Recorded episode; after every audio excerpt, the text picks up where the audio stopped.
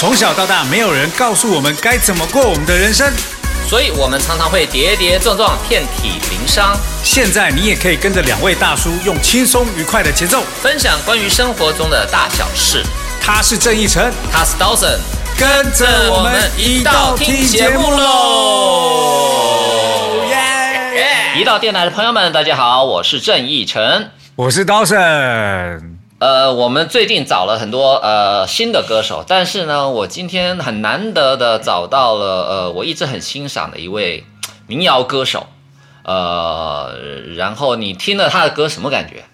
哇，我我跟你讲，其实我已经很久没有这么认真的听一张专辑了哈，因为你也知道嘛，我终于理解，就是以前你跟我讲说啊，你们你每次在听 demo 的时候就听个一下就过，其实我后来在唱片公司我也变成这样，但是昨天你介绍了这位歌手的专辑之后，我真的很认真的，我先从第一首歌听起，这样。对，然后就是你介绍的这首歌听起，然后后来我就把这张专辑听了，然后听完这张专辑呢，我又回去听了其他的专辑。哇，这个歌手我觉得一定要跟大家郑重介绍一下。对，就很难得听到 Dawson 听歌听那么认真，他通常听一听也，而且他都听一些比较新的东西嘛。没有想到，哎，这样民谣的歌手会那么感染他。我我听完以后，我还去找歌词啊，尤其是歌词。啊，什么？尤其是必须要把名字，就憋太久，我必须要把他名字赶快介绍出来。好，好，那我们今天呃邀请到的就是歌手民谣歌手齐一。大家好，两位老师好，我是齐一，很高兴在这里和大家见面。哎呀呀呀，对对，跟我们就是瞎聊哈，就像在客厅聊，然后就很放松这种状态。瞎聊，你也别太认真哦，因为太认真我们也聊不出东西来。对，那。那呃，所以其实我真的没有想到你听了会也会这么感动，因为我我可能会担心你会觉得这个歌有这种歌有点旧，不会不会不会。不会，不是，其实我我我先讲一下哦，我我自己在听这个专辑的过程，因为我刚刚昨天开车到台北嘛，那在听整个专辑的过程，我忽然有一种感觉，就是他的音乐有一种嗯自己在跟自己对话的过程，那。那个自己跟自己对话过程啊，其实我我应该老实讲，我已经很久没有这种感觉。那以前在听李宗盛大哥的时候，会有这种感觉。哎呦，你哎 哎，我觉得你厉害了。我觉得你厉害，厉害在哪？我一直没有跟你说他的偶像是李宗盛。真的？来，奇一自己说一下。我觉得李宗盛对你的影响是什么？我觉得这个，呃，李宗盛老师对我的影响可以说是。呃，神一般的存在，对，从根基上的一种影响吧，就是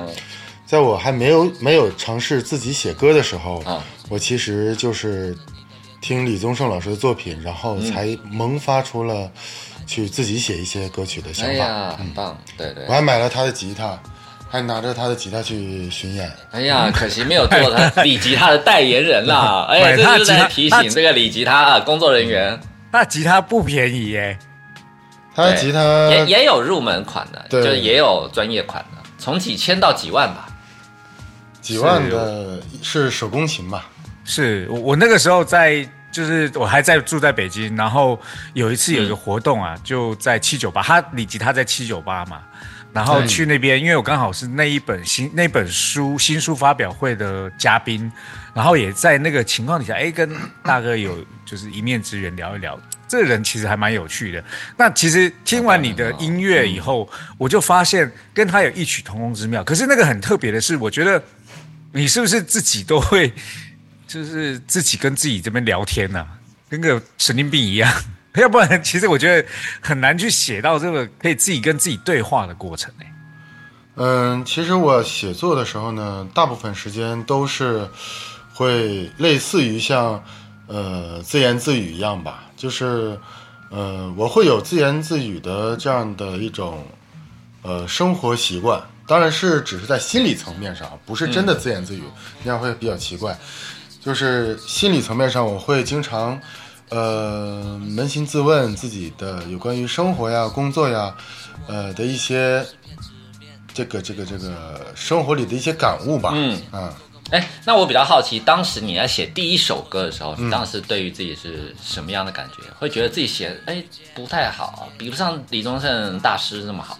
呃，或什第一么样的感觉第一首歌其实就是《知自己》嘛，啊？就发出来的第一首歌。哎呀，我记得当时录的时候，呃，有很多中国传媒大学的学生来看，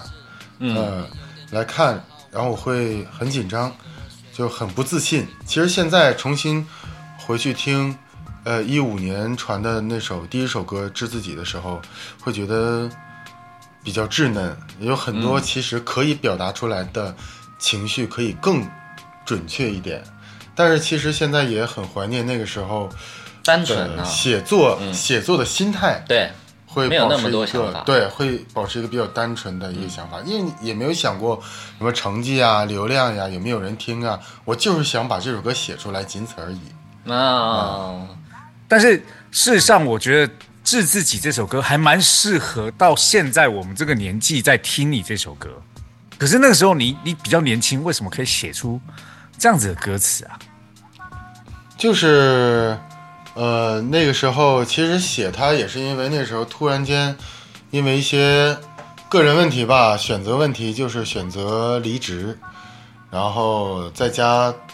待的时间比较长，呃，就会觉得自己在对于这个家庭啊，对于这个社会来说没有什么价值，而自己呢，也大概年近三十的样子吧，那个时候就会觉得。嗯嗯，很焦虑，然后呢，又知道焦虑没有用的那种，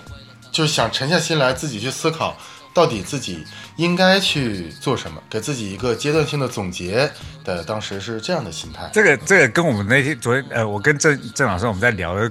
昨天在听完跟你聊那个是一样的，就是日子过太爽的时候啊，写出来歌都没感觉 啊。那个对对对日日子过惨一点的时候写出来的，哇，超有感觉的。你知道创作都是在日子最惨的时候啊，所以真的所以最初的专辑总是最把自己的那个生命能量最容易表现出来。哎，那我我比较好奇，当时你你你是因为听李宗盛老师的东西，那我觉得像李宗盛老师，他有点像城市民谣的感觉。我觉得你的歌更像是很朴质，很就是很比较口语化，然后比较生活化，呃，然后呃比较像比较像早期校园民歌的感觉。嗯，对，我觉得李宗盛老师是偏城市一点吧，然后我呢、更口语一点。我觉得我扪心自问啊，我觉得这是根本上来讲，这是水平问题。就是 不要这么说嘛，这是我认为这是创作水平问题。呃，也就是说，呃，肚子里的墨水这个多与少的问题。那其实我也想写出一种就是不是那么高度太高的，然后呢也不至于太口水的那个样子的，呃，恰到好处，分寸恰到好处的一些歌曲。但其实这个要要靠碰，也不是也不一定是我觉得好，别人就觉得好。但是，其实我自己，嗯，分析我自己的创作，我觉得还是有一点偏落俗。落俗，对，就是所谓的接地气，是吗？呃，往好听了说是，对，其实我是可以很直面自己的缺点的。我这个人就是知道自己，呃，写作的风格以及自己写呃自己写词，特别是写词的呈现方式，我是对自己是有一定的了解的，啊，我觉得也可以把它叫做风格吧。对啊，就是我觉得是风格啊，因为我觉得是每个人生活面向不一样啊，每个人喜欢观察的东西也不一样。嗯那李宗盛老师本来就是可能就是在台北那时候就是比较花花绿绿，什么都有啊，所以对于生活的观察，对于生命的观察是属于比较更深刻跃的那一种。他的感受。但是我觉得你的观察是比较偏于这种跟土地、跟人生活很就是呃柴米油盐酱醋茶这些东西对放在一起就很生活化。那我觉得其实呃你的生活是更偏向朴质，而不是有那么多干扰的。所以我觉得很多人听到这种也会有感觉。所以为什么 Dawson 听到这样的东西，他会有很不一样的感觉，跟现在这种花花绿绿的绿绿的描述的东西是角度很不一样，对不对？Dawson 对对啊，其实我觉得，其实你这张专辑啊，就是有一首歌也是很吸引我，就是有光的地方。哎，这一首歌《有光的地方》，其实在讲述的那种感觉，就是就是理想跟现实之间那个挣扎跟纠结。其实我我我觉得我们几个都是像我是做广告的，那嗯。我们在追求做创意的过程，或者我从北京现在就是又回来台湾，其实他一直在做的是理想跟跟现实之间，一直在梦想跟现实之间在拉扯。我觉得那个拉扯的感觉，在听你那个有光的地方的时候，仿佛又好像看到了一些希望。那那我我觉得这这个是一个比较比较。从一般现在我们听到的歌曲当中比较难感受到的那个那个情境，嗯，那有光的地方，其实我觉得我很羡慕当时自己在创作这首歌时的那种心境吧，就是我会很大大方方的去讨论理想和女人啊和生活呀之间的联系，就是在那张专辑里，就第一张专辑这个年纪那张专辑，我会把理想。放在嘴边，我会鼓励自己，也鼓励那些听众去追求理想啊。嗯，但是呢，其实现在已经七张专辑，已经发了七张专辑。第七张专辑，其实从第五张专辑开始，我就在歌词中就体现，就会对“理想”这个词就是抱有一个讽刺的态度。呃，就是说好不好？好，但是，嗯，有有不有？我认为是我不配有。呃，就已经过渡到这样的一个阶段。那当时录这首歌的时候，其实就是录到最后的时候呀，就会哽咽、潸然泪下。为什么？什么感觉带给你？你觉得自己不再单纯呢？不是，就当时录的时候，我已经进入到了这个歌的创作这个歌的里面，然后就哭哭了。然后当时制作人就说他想保留这种。这种感觉，真实的感觉。所以这首歌的到到最后的这个几句话里，有一句我是没有唱的，因为那个时候我在哭啊，所以那一句就没有唱。对，哎，所以所以你看哦，就这一张自自己的这一张专辑当中，你的这个整个状态，其实我觉得那个能量是饱满的。那你后面在做后面的这几张专辑，就是是不是已经有一些变化了？是。嗯呃，因为我觉得，嗯，可能跟创作任务也有关吧。嗯，因为后来的这几年，几乎就是一年一张。嗯，呃，我前两天看了那个网易云的给我的一个类似于像一年的总结那样。嗯嗯，我发现我这一年竟然发了二十四首歌。今年发了二十四首歌，对，因为是六专和七专一起发的，哦，六专是一月四号两张专辑，然后七专是十二月发的，年头年尾，对，总共发了二十四首歌，所以我觉得以这样的，其实我是很享受写歌的状态，但是其实写的多，然后发写写再发写再发，这样这样的循环下去，其实是会牺牲掉很多真正写歌的初衷。的一种感觉，也会牺牲掉很多对于生活真正的一种观察、沉淀啊，对，观察。沉淀，对，就是呃，因为时间比较短，其实一年一张真的挺短，是自我消耗、自我消耗的过程，有点像偶偶像歌手的感觉。关键是 自己写，你要自己写嘛，就是哦，对，什么都得自己做，包括录音，包括制作，包括录音，你都得参与的很多。呃，我可以体会，对对对。对，所以呃，第一张给别人的感觉会很特别，所以我们我们再来回味一下这个和呃其一的这个很经典的这首代表作，叫做呃，就是把道神给感动哭的这一首，叫做《治自己》。我问自己，你是否还年轻？你的灵魂是否还很纯净？人群中是谁在艰难走走停停？又是谁在仰望着命运？人生就像一场旅行，繁华之后终将还要独行纷纷扰扰没有谁能够说得清。别让遗憾成为我们的曾经。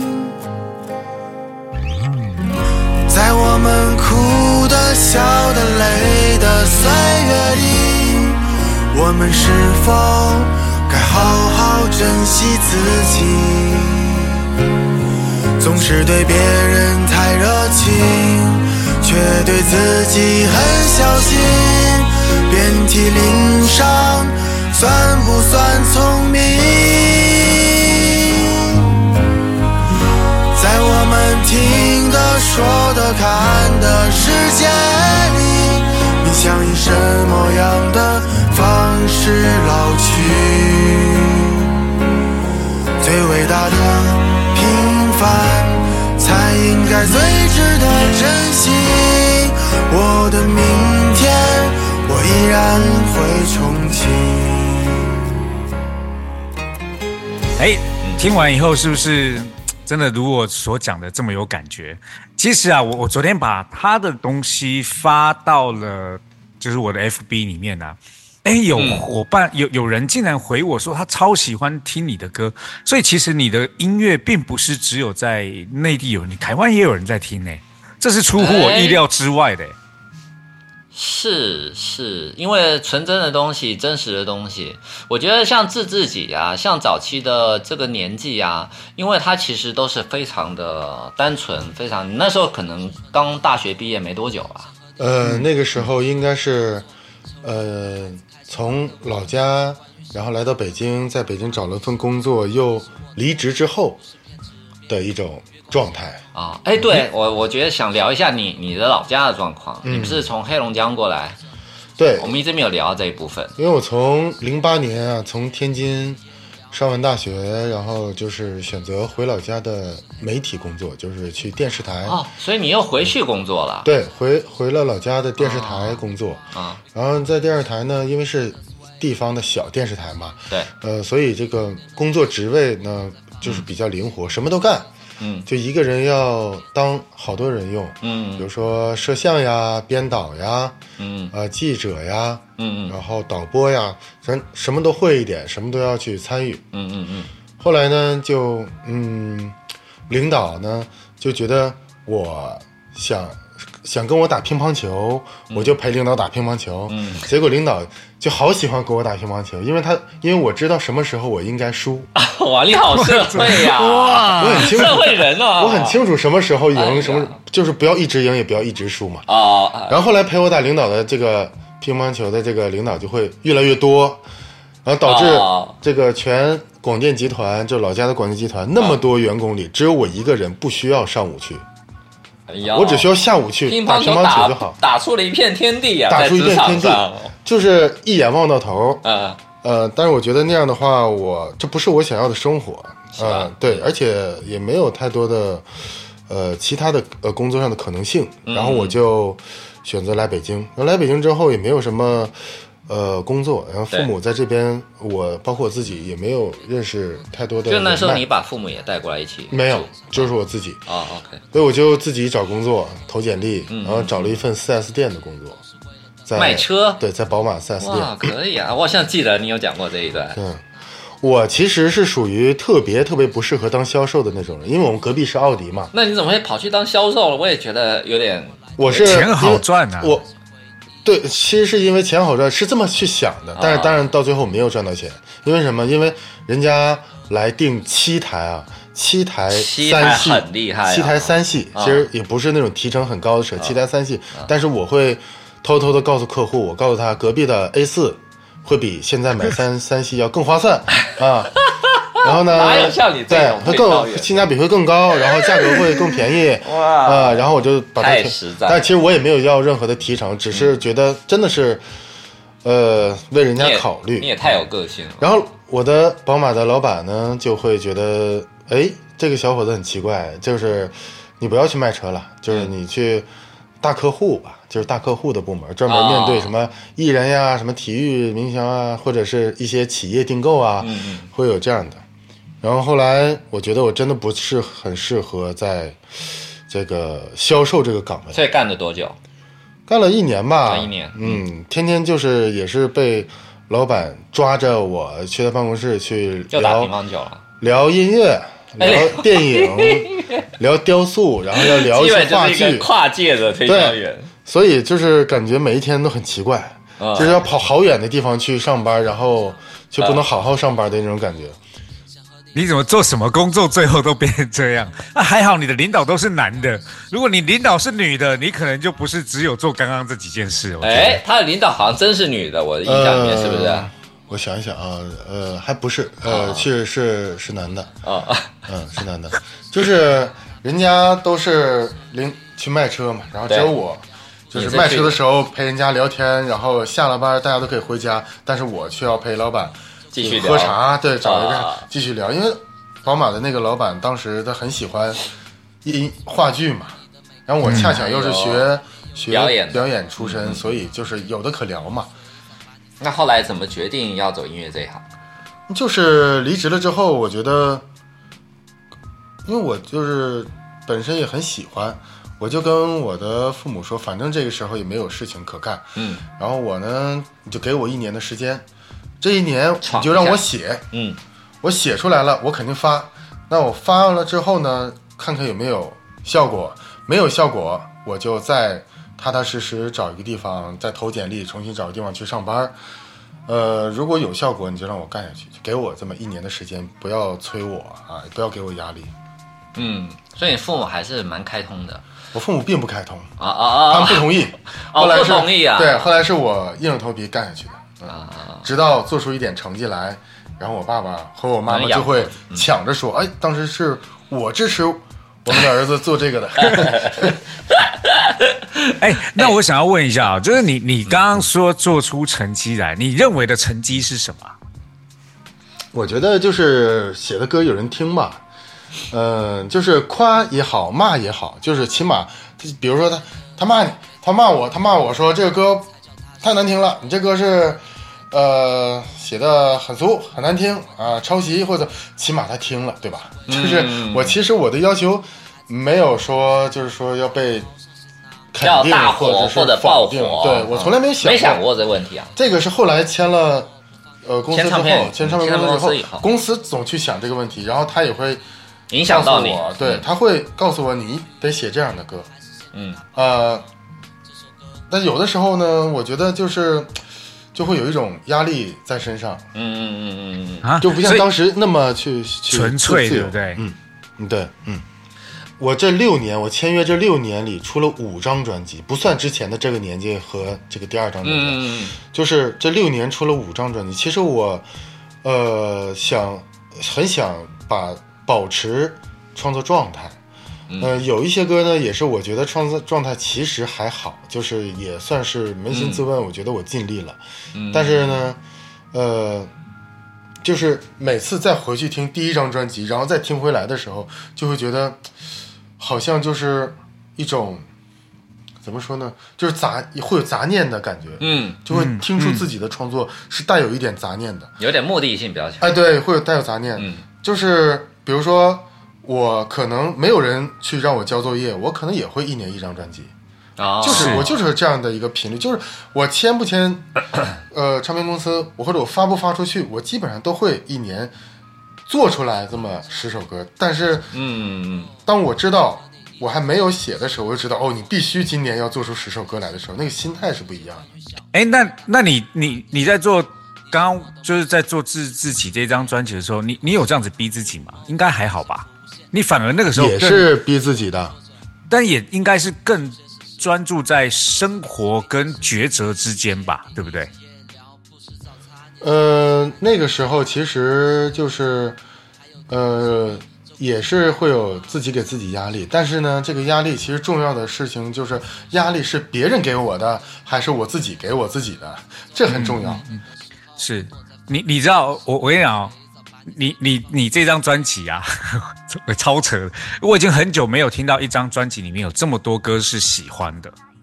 然后我还把其中一首歌就是我们传给了我前女友，嗯，我们这首歌呢，当时是，呃，其实他写的会比致自己的创作的时间还早，但是他发的是在致自己之后。那首歌是同步录音，跟那个钢琴当时是在录音棚里，隔着一个玻璃啊，嗯嗯我看着他，他看着我，嗯嗯嗯，他就在这种屋子里，嗯直接我 live 是在那录音对，嗯直接是同步的，录了好多好多遍，因为就是没有尝试过嘛，第一次尝试，嗯嗯嗯嗯，就唱错了就不行了，唱错一点，他弹错一点，我唱错一点，都要重新开始，嗯就没有剪辑，嗯哎，我我比较好奇的是，因为在在这边，嗯，很多歌手是会先去。呃，歌厅唱歌不是歌厅啦，就是呃酒吧啊，或者民谣啊，民谣民谣酒吧啊，呃，因为他们就是希望自己的呃歌能被别人听到。你怎么好像感觉你是没有这个过程，你就直接去那种很赚钱的地方上班，然后就开始创作歌，然后完全就不用推广自己的歌。我是嗯，这个就是说，从事这个行业吧，这个心路历程跟大部分人其实是不一样的。嗯啊、我就没有这个去酒吧唱过歌的，或者是为此谋生有过那么很艰难的一段这个这个生活经历的这嗯这段经历嗯嗯。那我当时最艰难的就是创作的过程里，嗯嗯嗯，其实也是很艰难 啊，就是写不出来。比如说天天熬熬了一个月，后来发现一个字都不想留，把所有的稿子都撕掉。那对于我来说是我的属于我的难，那可能就是，呃，就是比较奇怪吧，就是可能比较特殊一点。我的我的经历就没有，嗯，没有这样的经历，对对对因为一般我我我我了解的民谣歌手基本上都有这样的经历，对对，对现在现在驻唱，对呃，驻唱，那诶诶，那你基本创作先词是先先有词还是先有曲啊？我一般都是先有词，一般都是先像写日记一样，嗯呃，会写一很多些生活的感悟，对，会把一张纸写的横这个这个横竖乱写呀，写完之后就画杠杠、画圈圈啊，然后嗯把这个纸写的密密麻麻之后，然后这个我觉得可以形成闭环了，在这个思路上 啊，然后那我就把这个纸好有逻辑性我重新在这个纸上挑重点，然后给它整理成歌词，然后再去想这个旋律的事情。啊，所以基本是词先完成，其实，其实我也发现了一个很特别的点，因为他的词在写的时候，其实没有一个很正常的逻辑，就是他，就是他跟我们一般在听歌的那个逻辑好像不太一样。因为像里面有一首歌，就是这个年纪，其实我觉得他把每一个、怎么讲，在年纪里面发生的不同的每一个每一段年纪会发生的状况，对，然后最后的一个年纪啊，其实就是就是不知不觉爸爸的情绪变得脆弱啊，不知不知不觉柴米油盐也变成压力。其实我在听这一张专辑的时候啊，这听这首歌啊，不是这样，这首歌的时候，我就开始发现哇，我以前对于呃呃异性的这个这个年纪，就是他说的那样，然后对于呃我在追求事业，或者我在看待我我生活呃什么。就是理想的时候的年纪是这样，然后到现在我又成为爸爸的时候也是这样，就是我发现这首歌的那个层次感就很很强，然后后来我就发现，诶，他在歌里面的那个虽然段落很清楚，可是他好像又不太一样，比如说呃，在字数啊，或者是在怎么讲，其实那种字数不太一样的感觉，就跟李宗盛的就很像，就是他有点就有点不太像念啊，就不太按牌理说说出牌、唱啊。唱，嗯，对，因为这个年纪这首歌其实算是我流量最高的一首，最嗯最大的一首歌吧。然后这首歌呢，其实我觉得它的当呃，就是这种歌曲啊，我一直都认为是属于上帝握着我的手写下的歌。哎呦喂、对，就是它不是我不太像是这个传你只是一个管道，我只是上帝想说的通通道。输出了。因为，这首歌呢，就是很多，因为我会有一个习惯，就是我会定期去看这个我的歌曲下面的评论，然后去回复，就是始终保持着跟歌迷的一种、一种关系嘛，关联。然后我就会发现，很多人说，比如说我十多岁的时候听这个歌，然后现在我二十岁了，然后就突然间觉得听懂了。也有人就是跟我说，他今年啊、是大概是跟我一般年纪大吧，然后他说他一六年听的这个歌，那个时候是一种感觉，现在听又是一种感觉。对，就很多人会觉得这首歌随着年龄的增长，呃，在不同的年龄听会有不同的感悟，然后我就会重新去听一下这个歌，因为我平时不会去听。你自己听了吗？有这种感觉吗？我自己听，反正也有这种感觉 哎呦啊，啊，也会有这种感觉，就感觉啊，这不是你写的，是上帝帮你写的，对，啊就感觉这首歌在任何的年龄段里，它都有它适用的那么几句话。所以你说这首歌它能火成这样，它不是没有原因的。其实，呃，所以我觉得你对于人性的观察，其实应该还是说是你自己生活里面的一些习惯吧。对，然后因为你生活的经历，所以你现在的生活经历可能会更多柴米油盐的。所以你现在写出来的东西，我觉得你现在比较新的作品里面写的东西，呃，是接地气，然后有一些戏谑，就是呃讽刺自己的生活啊，或者是有点戏谑、有点开玩笑的，呃，就是被生活鞭打，但是我要用玩笑来对对抗他的这种感觉。对我是一个吧？呃比较喜欢在歌里有自嘲的，有很多自嘲，嗯我听得出来有很多自嘲。但其实我觉得，我希望我的歌是可以在有一个主心骨的风格不变的前提下呢，它能最大程度上就是轻松一些，轻松一些。对，嗯、但是其实我这后期的那些专辑里，因为没有人会希望自己的歌写得越来越差嘛，但我其实也是很很努力，可以说是拼尽全力，让自己觉得让自己的这个创作是有所突破的。嗯。但其实我扪心自问，我觉得我后面那几张专辑，呃，有一些歌其实是要比这个年纪要好创，就是光从创作上来说，是比他要好的。从专业的角度上来讲，我也想过，像这个年纪这种歌，如果放在现在的我去给它发出来，嗯，就给它发行，之前没有发过，现在拿出来发，会是什么样的成绩啊，啊？我思考过这个问题，嗯，所以我觉得我不能被一些嗯心态上的东西所干扰，就是创作嘛，永远就如果我自己都觉得我自己的东西是不好的，是是应付的，嗯，那我觉得它就一定不会好。对，对，所以我还是拼尽全力的在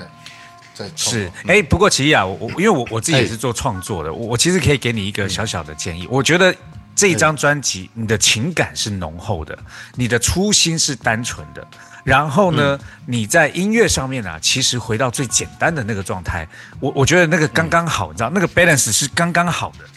因为因为你刚刚讲到戏虐，其实这张专辑还有一首歌也是让我觉得哇。太屌了，就是非正常励志歌。我操，哦这首歌到底怎么想的啊？就是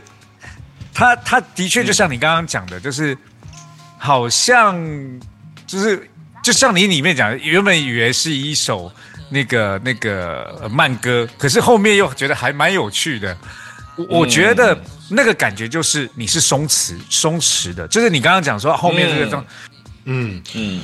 因为当时呃《非正常励志歌》这首歌其实就是写的很快，就是前前后后加一起就十五分钟嘛，嗯。连，词带曲加一起就十五分钟。好歌都是这种有这么一个故事，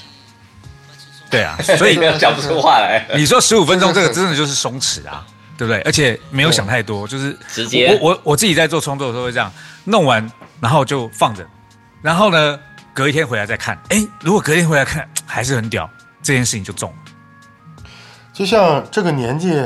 就像这个年纪这首歌其实也是一样。这个年纪这首歌当时写的时候，是因为专辑里少这么一首歌，就少了一首歌，我就得凑一首歌。啊，然后就是最后凑出来的一首主打歌想，，我就想这个歌，哎呀，少写一首，但最近又不想写了，哎呦，就把就赶紧写一首吧，嗯，就随便写了一首，就想给它起个名叫这个年纪吧，就 哎呀，就就成了你的标签了，对，嗯嗯嗯，嗯，好啊。既然聊了这么多这首代表作啊，我们要赶快来感受一下这个年纪，因为这首歌好像今年在抖音上火过一把啊。嗯这个还不太清楚，应该是去年这我看，哎，好像。今年是今年啊，是今年吗？对对对，哎，去年哈、啊，反正对，在网上去年有一阵子带过一阵子因为就，是有一天突然间莫名其妙，大家给我发微信告诉我这个 top 五百第一名是这个年纪，我说嗯，说什么情况？这么多年过去了，对对对，对，所以大家一定很好奇这首歌，我们一起来感受一下这个年纪。现我已到了该成家的年纪，但我的女人呐、哦，但我的女人呐、当我习惯把实话都变成了童话，哦，那我的单纯啊，那我的单纯啊。这个年纪我已不再将就，有些事情无法强求，该来的总会来，该走的也无法挽留。青春慢慢从身边流走，我开始变得怀旧，喝光了这杯酒，就再也无法回头。这个年纪的我们，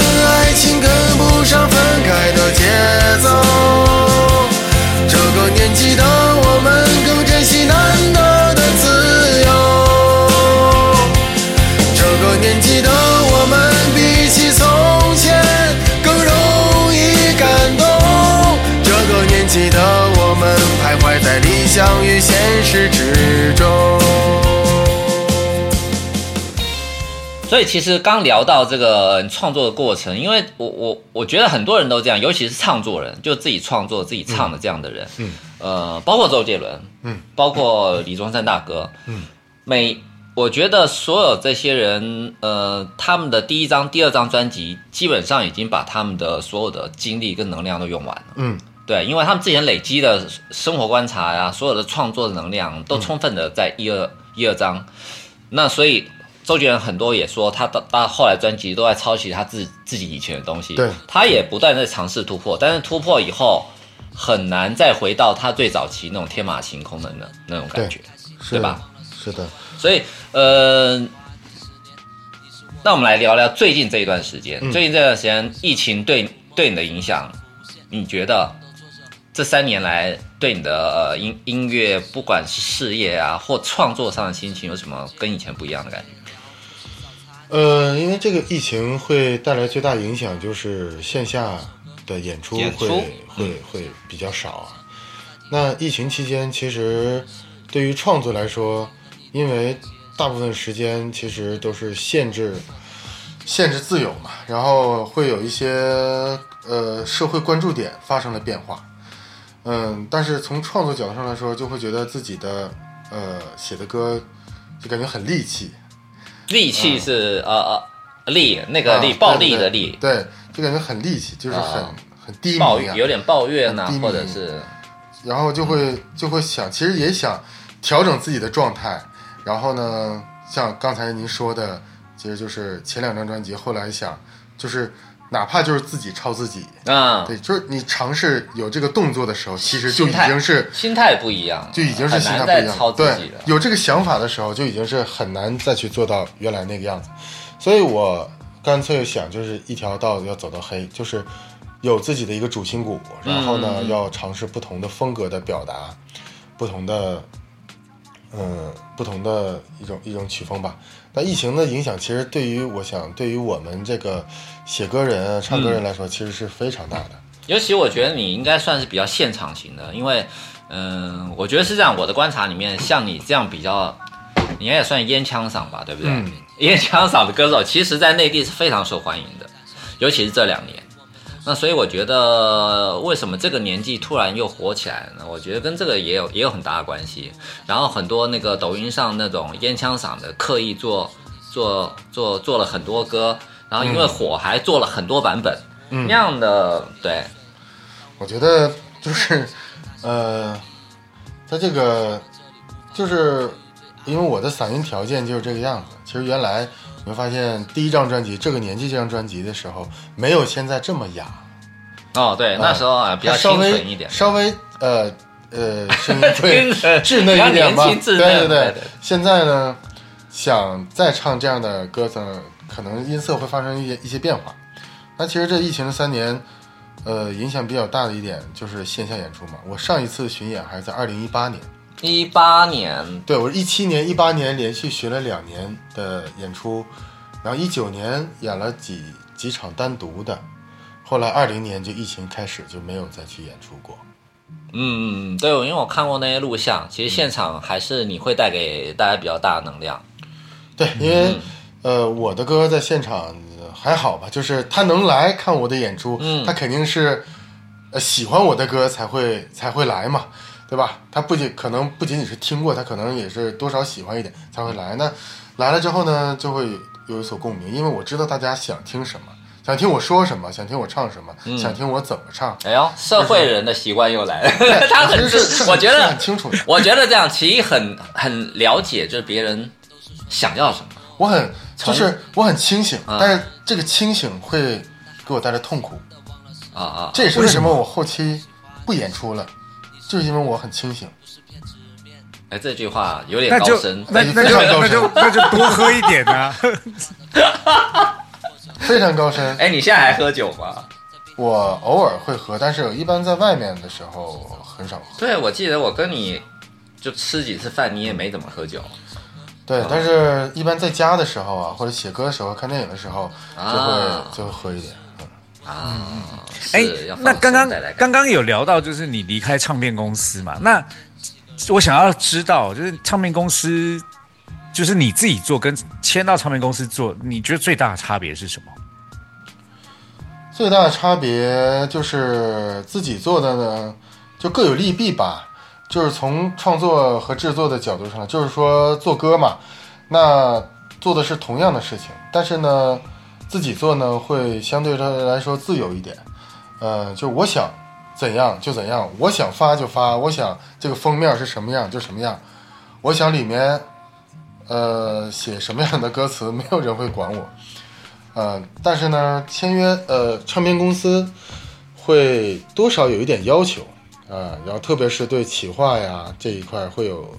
比较大的一些想法和要求，嗯，各有利弊吧，嗯嗯嗯嗯，这个就看自己的需求。我我觉得最好的那个状况就是，唱片公司你只要给我专辑宣传跟制作的费用，剩下你不要管我，这样是不是最好？他会给我呃这个制作和宣传的费用，但是他不会不管我。对，因为他付了钱嘛。但是但是你知道我我后来真的发现了这件事情，就是公司像像我待的，就是我我我之前在一家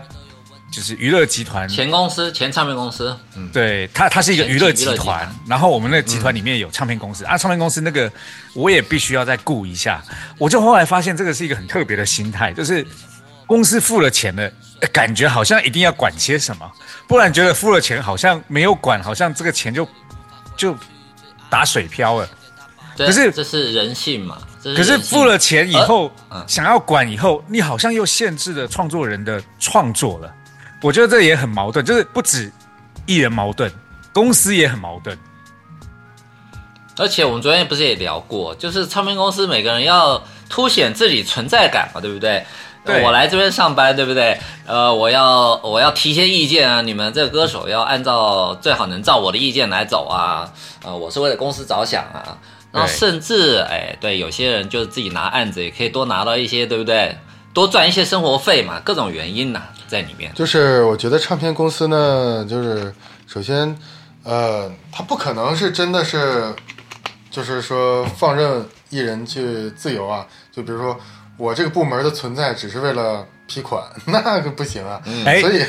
我我跟你讲，我我跟我跟郑老师，我们两个还聊过说，哎不然我们自己来弄一间唱片公司吧。然后就弄唱片公司，最好就是都签独立乐团的艺人，然后又要做一件事情，就是我们只丢钱，然后所有事情都一人做，这好像也还蛮不错。说说的好像你资金雄厚啊，不是资金雄厚，有很多因为因为其实，在台湾有一个很特别的是，很多创作者啊，他们都是可以跟政府拿钱的，因为现在有文策院嘛，就跟政府拿钱，所以其实也就是因为这样，我我最近在听呃一些原住民的音乐。哇，南岛语族的原住民音乐，这种音乐如果唱片公司放在唱片公司，根本就不会有人发。可是他们就是因为跟政府拿钱，所以他想怎么做怎么做。所以这牵扯到制度的问题嘛，在这边就没有这样的制度，所以唱片公司就比较强势。如果你需要钱的话，对啊，哎，那那你你有打算就是比如说到台湾来做宣传吗？嗯，我有打算，但是这个没有机会啊。我是去过一次，我一九年的时候是去拍 MV，拍两支 MV，然后去过、去过一次，去的是呃就是台北嘛，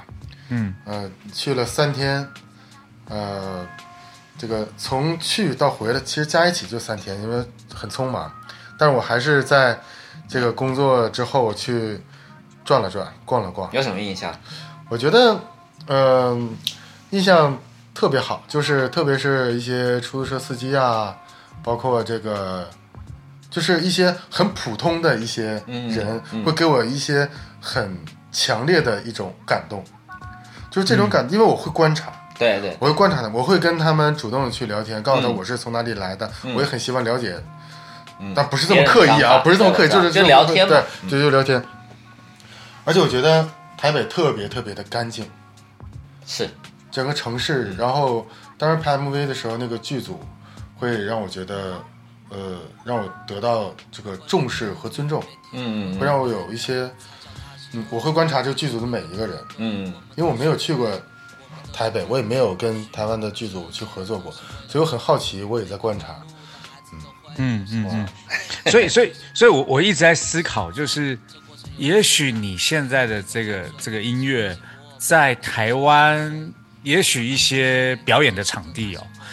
它它也许会有一些不一样的回响，所以我我才会好奇，我刚刚会问那个问题，就是你有没有来过啊？有没有去试过？因为如果如果有试过，那就大概知道什么状况。可是如果你没有，我还蛮好奇你的音乐如果在台湾做演出的话，会是一个什么样的化学？我是很想试啊，我很想，我很想在台湾演一次，就是哪怕做出，就是当是做个试验嘛，就是没有机会。哎，我们聊一下你最新的这张专辑，第七张专辑里面，呃，我给我印象最深刻是，我觉得你是真的在寻求突破了，因为从歌名的努力，从从歌名的努力，譬如说你会拿鸟鸟山明出来写，好，你会拿啊、呃、有鸟山明？对。七龙珠吗？对啊，这一首歌我真的没听过哎、对啊，阿拉蕾啊，七龙珠啊，然后呃，有一些毫歌名叫毫无疑问的，我的生活是一句谎言。我我觉得你在这个歌名跟取材内容上，你一直想要突破，所以你做这张专辑的时候是什么感觉？我做这张专辑，其实做这张专辑的时候，我是非常用心的。嗯那这张专辑其实主打歌是《海淀》那首歌，哦，就是只是我认为的主打歌啊，就是我从创作的角度上来说，因为我觉得《海淀》这首歌是最贴近最开始的我的一首一首歌，哦，最贴近嗯一五年、一六年的时候的我的，因为我其实知道我该写什么歌，但是你我知觉得道该怎么做。你唱出了当时的那种感觉吗？我觉得我比当时那种感觉唱的要好。我跟你讲，哦我跟你讲，因为我还没听这张专辑，你现在这样讲完以后，让我很兴奋，你知道？我好，我今天就把这张专辑听完，然后我到时候告诉你我我的感受，因为就是如果说起专辑的，比如说这个七张专辑七十首歌，每一张专辑里的呃起名字呀，然后每一首歌是为什么要这么去写呀，我可以说一整天。我不认为我有任何一首歌是，呃，是敷衍的，敷衍的，对，嗯嗯嗯，嗯，就是说我会把每一首歌都会有一个自己给自己的一个企划，包括我签签公司之后的之后的那个生命中的时光，然后后来就是执念，三十五岁又怎样，然后生活万岁。到现在的如你所闻，这几张专辑，无论是从专辑名还是歌名，还是为什么要这么写，你为什么要这么唱，我每一首歌都可以给出我自己的理解和解释。所以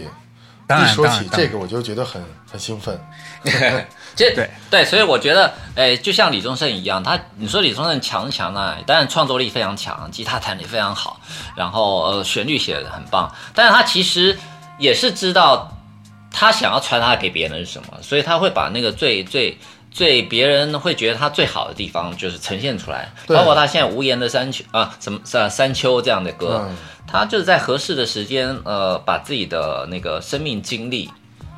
因为大家其实最最感动，在他身上最感动就是他他每一段时间有不同的生命经历，然后他自己的当然婚姻生活也是很对，很精彩。但您说这个有一个重点啊，啊重点就是是先有山丘还是先有李宗盛，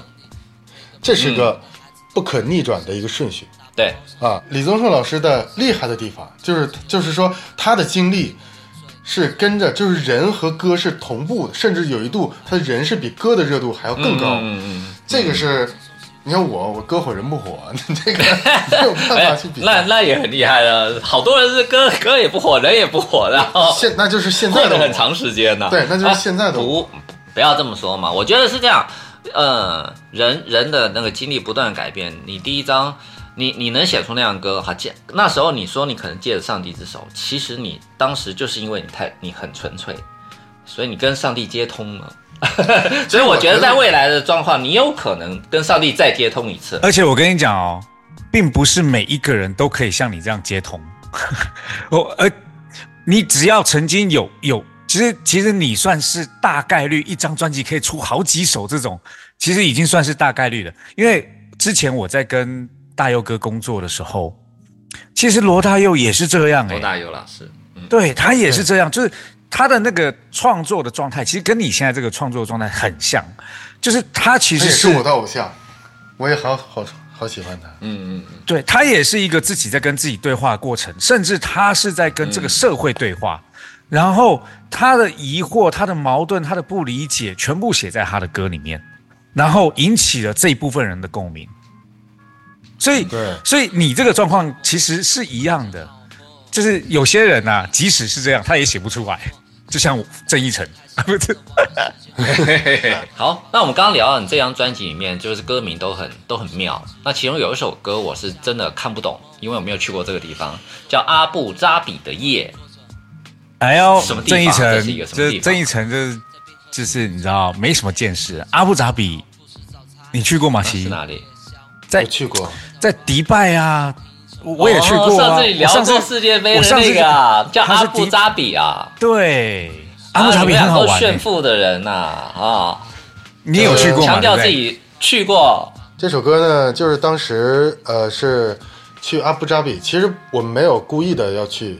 阿布扎比，我当时是要去毛里求斯，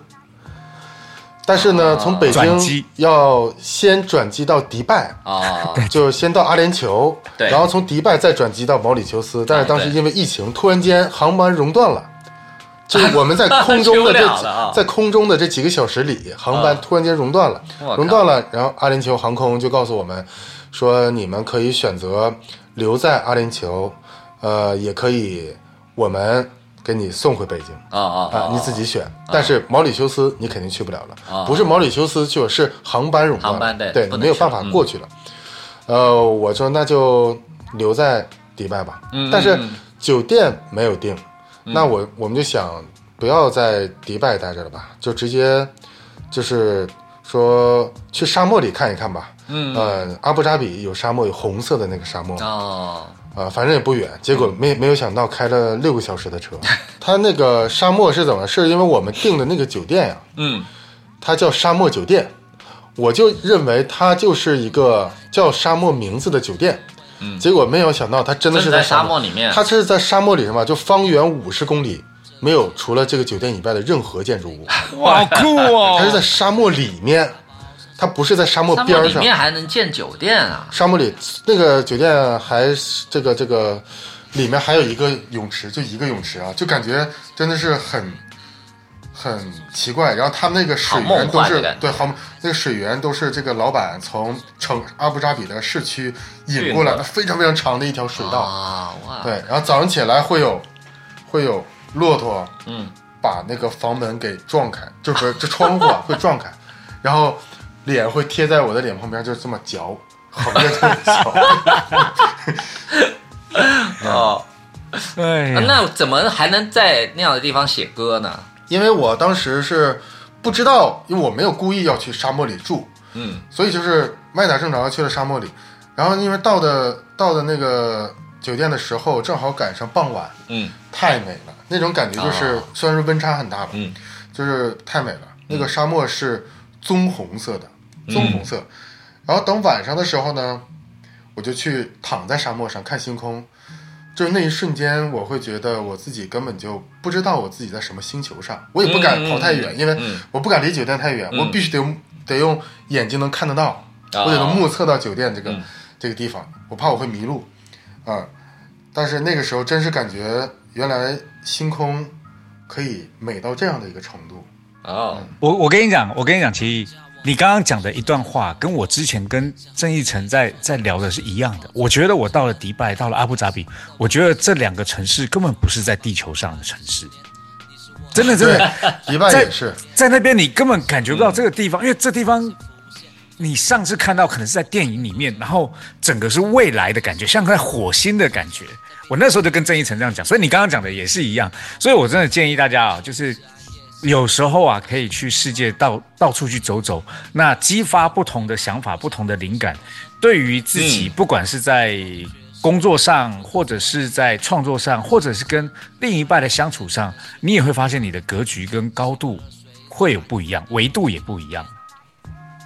真的，对呀、对对呀、对呀、所以所以好开心，在这一年终于开放了，对不对？终于终于把清零政策开放了，所以出去外面机会是有了，以前是不敢想的。那我们最后啊，也要把这首歌叫很奇妙，这首歌叫《阿布扎比之夜》，呃，让大家一起来分享一下，是在沙漠里面写的一首歌。对，那今天很开心，呃，奇艺上我们节目，呃，如果要加入我们的粉丝群，我们要怎么加入呢？就加入一个微信号 y u a n y u a n 下横杠 q y，就是我们宿舍长圆圆的微信号，然后请他帮你拉进我们的粉丝群啦。其实我觉得奇艺是一个很难得，目前我们在在这段时间看到很难得的一个创作者，一个音乐人哦。那呃也很期待你接下来自己的一些专辑会更对更有自己的那个状态，然后对，更重要的是啊，我觉得欢迎你来台湾来做巡演。那你在台湾的巡演的过程呢？诶，我们也许也可以介绍一些，呃，我我觉得在台湾相处还不错的一些音乐人，他们就是纯粹就在玩音乐。那有原住民的伙伴，然后也有一些就是清新校园的歌手，大家就一起玩一玩，其实没有任何目的，而且好呀，我跟你讲，上过我们节目的啊，通常都会拿到金曲奖。好啦，对，因为我们带了这个运，你知道、啊 m r Miss 就是还没有得进去奖的时候，就是老来上我们节目啊，所以后来就越发展越好。非常谢谢奇一今天带来这么特别的内容。那呃，我我觉得也是要跟大家真的是认真的推荐奇一的音乐。那当你在听奇一的音乐，如果你有一丝丝的感动，记得去去去为他留个言，然后为他鼓励，好吗？嗯也可以留言在我们的一道的那个留言板里面。呃，希望期待所有的听友在每周六呃早上跟我们一起共享我们的一道电台。那我们就下周六再见喽。拜拜，拜拜拜拜拜。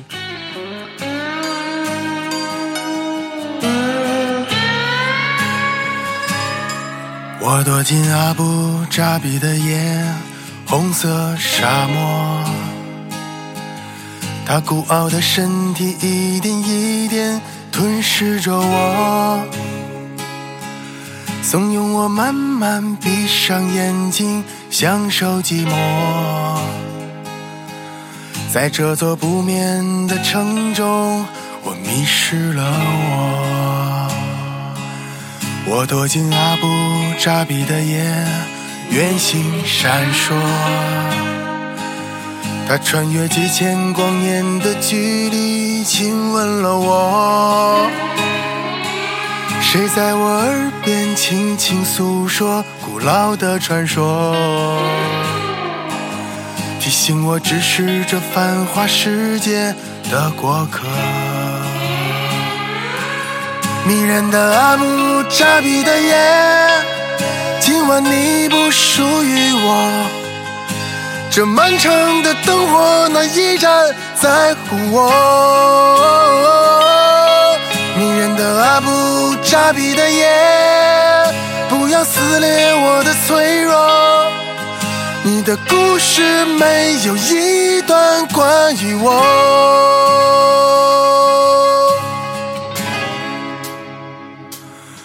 我躲进阿布扎比的夜，